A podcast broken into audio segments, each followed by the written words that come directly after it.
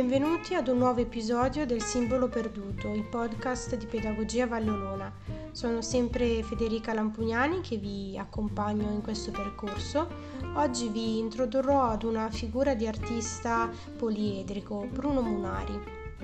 Bruno Munari nasce nel 1907 a Milano e sarà protagonista della scena milanese degli anni 50-60 verrà definito il perfettissimo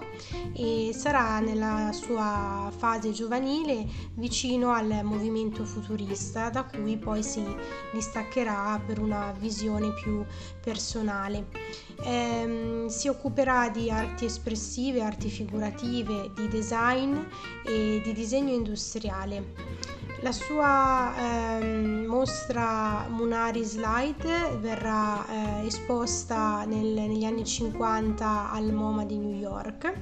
e avrà anche un notevole influsso a partire dall'arte giapponese, infatti egli si recherà eh, per differenti viaggi in Giappone proprio a trarre spunto da un'arte in cui egli si ritroverà molto con una grande affinità.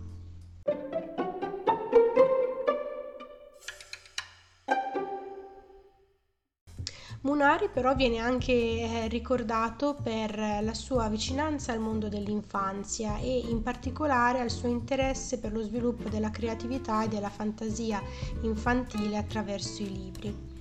Eh, un libro di cui ci occuperemo in maniera più specifica sarà eh, l'opera mh, degli anni eh, 80 pubblicata per Einaudi, Cappuccetto rosso, verde, giallo, blu e bianco.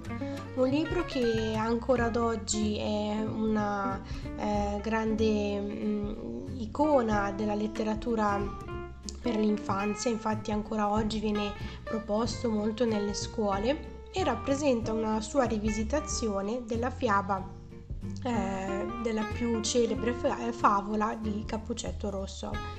Cappuccetto Rosso, eh, di cui abbiamo le eh, varianti più famose, sono quelli dei fratelli Grimm e di Perrault, come tutte le favole, ehm, in realtà nasce non con un pubblico infantile da destinarsi, ma in realtà i veri destinatari delle favole erano appunto gli adulti, proprio perché ehm, all'interno della, delle fiabe stesse i contenuti non erano quelli che sono stati puliti e eh, spogliati in un certo senso per un pubblico appunto di bambini, ma prevedevano tutta anche una parte parte di contenuti eh, appunto con eh, risvolto sessuale, erotico e anche con favole dal, dal finale, non appunto il classico lieto fine a cui siamo abituati, ma favole che terminavano anche con la morte del protagonista stesso.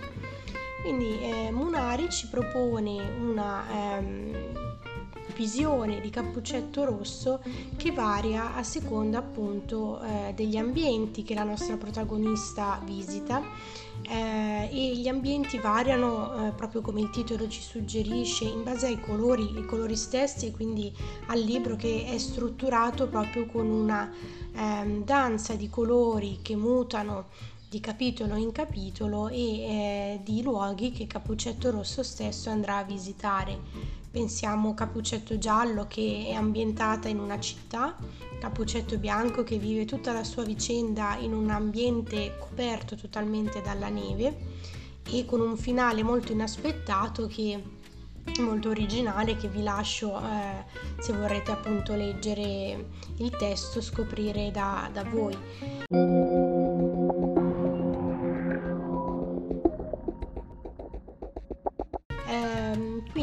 una proposta educativa ehm, intrecciata con un risvolto artistico che Munari stesso mh, voleva con grande desiderio, tant'è che organizzò diversi laboratori per i bambini alla Pinacoteca di Brera a Milano, proprio per il suo interesse nello sviluppo della creatività basata proprio sulla creatività infantile come grande strumento per creare ciò che ancora non esiste e questo era una sua ehm, caratteristica fondamentale, cioè quello del credere che se qualcosa ancora non era stato fatto non era impossibile ma bisognava solo trovare il modo di idearlo. Munari quindi un artista che eh, si intreccia con il mondo dell'educazione e quindi non tanto con una didattica, una didattica eh, artistica, ma con la libera espressione, proprio come è in un certo senso il percorso che i vari cappuccetti da lui creati compiono in maniera